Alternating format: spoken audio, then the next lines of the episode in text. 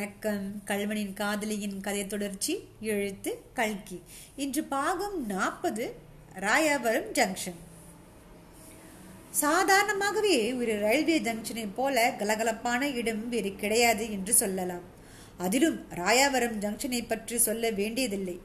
அங்கே 4 முக்கியமான இடங்களுக்கு போகும் 4 ரயில் பாதைகள் வந்து சேர்கின்றன. ஆகவே பகல் இரவு 24 மணி நேரமும் ஸ்டேஷன் கலகலவென்றுதான் இருக்கும். ஆஹா, அங்கு எத்தனை விதமான வாசனைகள் தான் கலந்து வருகின்றன! தாழம்பூ, ரோஜாப்பூ, வெட்டிவேர், மறுகொழுந்து வாசனை, மசால் வடை, காரபூந்தி வாசனை, சாம்பார் சாதம், தயிர் சாதம் வாசனை, ரொட்டி பன் பிஸ்கோத்து வாசனை, புகையிலை வாசனை, சுருட்டு புகை வாசனை, அழகிய ஆரஞ்சு தோல், வாழைப்பழத்தோல் வாசனை, மனுஷர்கள் மேலிருந்து வரும் சென்ட்டு, ஜவ்வாது, வேப்பெண்ணெய் வாசனை, கங்கையில் மூழ்கிய பின் ராமேஸ்வரத்து தான் குளிப்பது என்று திட சங்கல்பத்தின் வரும் வடக்கத்தியர்களுடைய அழுக்கடைந்த துணிகளில் இருந்து வரும் வாசனை. அம்மா, அந்த வாசனைகளை எல்லாம் தனித்தனியாக பிரித்தெடுத்து எண்ணினால் குறைந்தது 38,000 வாசனை இராதா? அப்புறம் எத்தனை தினசான மனிதர்களையே நாம் அங்கே பார்க்கிறோம். பட்டிக்காட்டு குடியானவர்கள், பட்டணத்து நாகரீக புருஷர்கள், உச்சி குடுமி மனிதர்கள், கிராப்பு தலைக்காரர்கள், குள்ளா அணிந்தவர்கள், தொப்பி தெரித்தவர்கள், பட்டை நாமங்கள், சந்தா போட்டுக்காரர்கள், முறுக்கு மீசைகள், முகசரவரங்கள், நீண்ட தாடிகள், ஸ்ரீகளிலே தான் எத்தனை விதம்! கோரா நாட்டு புடவை தெரித்தவர்கள், புதுச்சேரி சிலுக்கணிந்தவர்கள், நெற்றி நிறையும்படி குங்குமம் போட்டு இட்டவர்கள், கண்ணுக்கு தெரியாதபடி சிறு சாந்து போட்டு வைத்தவர்கள், தலை பின்னி தொங்க விட்டவர்கள், பின்னலை எடுத்து கட்டியவர்கள், பின்னாமல் கொண்டை போட்டு கொண்டவர்கள், வைரக்கம்மல்கள் தொங்குகிற டோலாக்குகள். அங்கே கிளம்புகிற சப்தங்கள் எத்தனை வகை!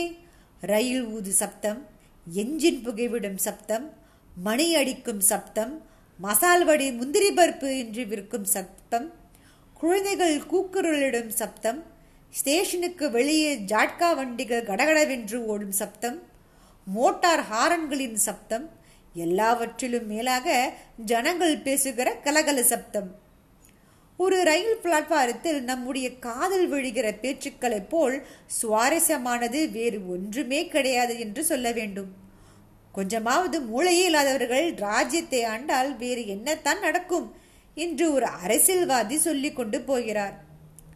அயர்வாள், என்ன தீச்சை வளர்க்கிறாய் போலிருக்கிறதே, ஆத்திலே எத்தனை மாதம் என்று கேட்கிறார் ஒரு கர்நாடக பேர்வழி.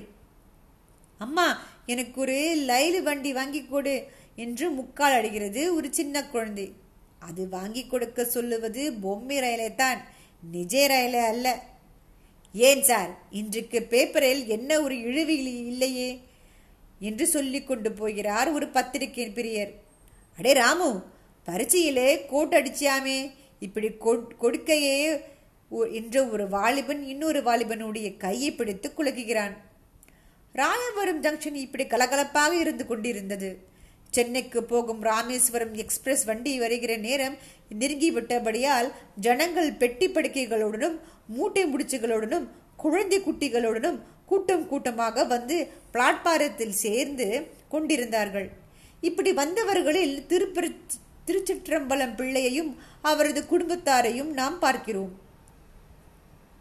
மேற்பாலத்துக்கு போகும் பட்டிக்கட்டின் அடியில் விழுந்திருந்த நிழலில் ஒரு பெட்டியின் மேல் உட்கார்ந்திருந்தாள் கல்யாணி. அத்தை அவள் பக்கத்தில் நின்றாள். திருச்சிற்றம்பலம் பிள்ளையும் அவருடைய மனைவியும் குழந்தைகளும் அங்கும் இங்கும் ஓடாமல் தடுத்து நிறுத்தும் பெரும் முயற்சியில் ஈடுபட்டிருந்தார்கள். வண்டிக்காரர்கள் 2 பேர் கையில் தார்குச்சியுடன் பயபக்தியோடு சற்று தூரத்தில் நின்றார்கள்.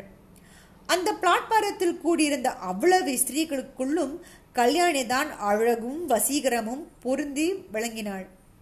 அவ்வழியே போன ஸ்திரீகள் அவளை போராமை பொங்கிய கண்களுடன் பார்த்து கொண்டு போனார்கள். புருஷர்கள் எங்கேயோ பார்க்கிற பாவனையுடன் அவளை பார்த்து கொண்டு சென்றார்கள். பட்டு உருமாலையும் ஜவ்வாது பொட்டு தரித்த ஒரு இளைஞன் அவ்வழியாக குறுக்கே நெடுக்கே 5-6 தடவை போய்விட்டான். முதலில் 2-1 நிமிஷம் கல்யாணி பிளாட்பாரத்தின் நாலாபுறமும் பார்த்து பார்த்து ஆச்சரியப்பட்டு கொண்டிருந்தாள். அப்புறம் பட்டென்று அவள் முகத்தில் ஒரு மாறுதல் உண்டாயிற்று. கவனத்துடன் எதையோ கேட்டவள் போன்ற பாவனை தோணிற்று. 5 நிமிஷத்திற்குள் அவளுடைய முகத்தில் 1000 விதமான பாவங்கள் காணப்பட்டு மறைந்தன. வியப்பு, கோபம், ஆவல், ஆத்திரம், சந்தேகம், பரபரப்பு, இவ்வளவு பாவங்களும் மாறி மாறி தோன்றின. அவளுக்கு கொஞ்ச தூரத்தில் சிலர் கும்பலாக நின்று பேசிக்கொண்டிருந்தது அவளுடைய காதில் விழுந்தது தான் இதற்கு காரணமாகும். கூட்டத்தில் ஒருவர் சொல்கிறார், அது ஏன் கேட்கிறீர்கள்? சென்னை பட்டணம் எல்லாம் ஒரே கொல்லென்று போயிருக்கு.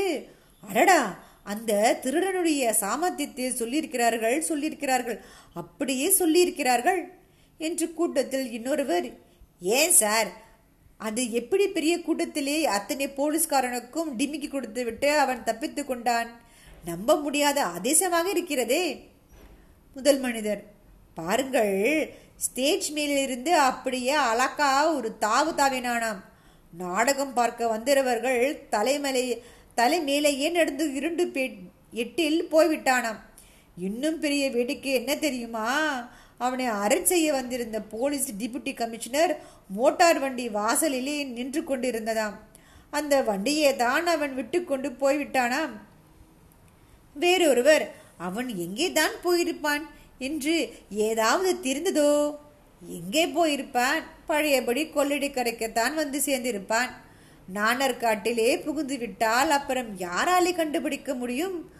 1000 போலீஸ்காரர்கள் தான் வரட்டுமே. ஆமாம், நாணர்காட்டில் புகுந்து விட்டால் சாப்பாட்டுக்கு என்ன வழி, அது தெரியாத உனக்கு? கொள்ளிடக்கரையில் ஏதோ ஒரு கிராமத்தில் அவனுக்கு மெதுவான குரலில், யாரோ ஒரு பெண் பிள்ளை இருக்கிறார்களா? இதற்கு என்ன சார் இவ்வளவு ரகசியம்? முத்தையன் போகிற ஊரெல்லாம் தான் அவனுக்கு ஒரு பொண்டாட்டி இருக்கிறாள் என்று சொல்கிறார்களே. சி, ஏன் இப்படி கண்ணா பின்னா என்று பேசுகிறீர்கள்? நம்முடைய வழக்கமே இப்படிதான் என்று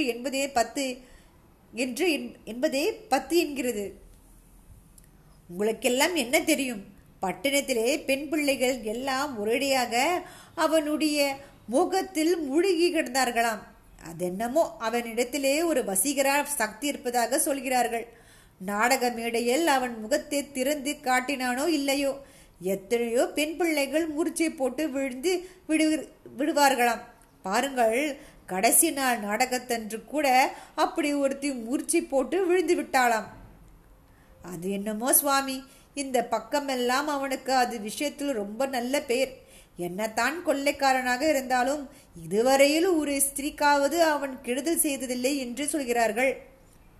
ஒரு நாளைக்கு அவன் அகப்பட போகிறான், அப்போது எல்லாம் பொய்யோ நிஜமும் தெரிந்து போகிறது. கல்யாணி இவ்வளவுதான் கேட்டாள். உடனே ஒரு தீர்மானத்துக்கு வந்தாள். திருச்சிற்றம்பலம் பிள்ளையை கூப்பிட்டு, அப்பா, எனக்கு உடம்பு ஒரு மாதிரியாக இருக்கிறது, நான் திருப்பதிக்கு வரவில்லை, நீங்கள் போய் வாருங்கள், நானும் அத்தையும் திரும்பி பூங்குளத்துக்கே போய்விடுகிறோம் என்றாள். திருச்சிற்றம்பலம் பிள்ளை திடுக்கிட்டு, என்னம்மா இப்படி சொல்கிறாய், டிக்கெட்டு கூட வாங்கிவிட்டதே என்றார் என்று கேட்டார். அவர் என்ன சொல்லியும் பிரயோஜனப்படவில்லை. கல்யாணி பிடிவாதமாக திரும்பித்தான் போக வேண்டும் என்று சொன்னாள். இதற்குள் ரயில் வந்துவிடவே திருச்சிற்றம்பலம் பிள்ளை வேறு வழியில்லாமல், சரி அம்மா, நல்ல வேலையா வண்டிக்காரர்களுக்கும் இருக்கிறார்கள், திரும்பி ஜாக்கிரதையாக போய் சேர், வீட்டிலும் ஜாக்கிரதையாய் இரு என்று 100 தடவை ஜாக்கிரதையை பார்த்துவிட்டு மனைவி மக்களுடன் ரயில் சேரினார். ஸ்டேஷனை விட்டு ரயில் நகர்ந்ததும் கல்யாணியும் அத்தையும் வெளியே வந்து மாட்டு வண்டியில் ஏறி பூங்குளத்துக்கு பிரயாணமானார்கள். ஏன் இந்த கல்யாணி போகல? முத்தையன் திரும்பி அவளை வந்து பார்க்க வருவான்னு நம்புறாளா? அதனால தான் திருப்பி பூங்குளத்துக்கு போயிட்டாளா? முத்தையன் திருப்பி பூங்குளத்துக்கு வருவான்னு நினைக்கிறீங்க? பார்க்கலாமே. அது வரைக்கும் நன்றி.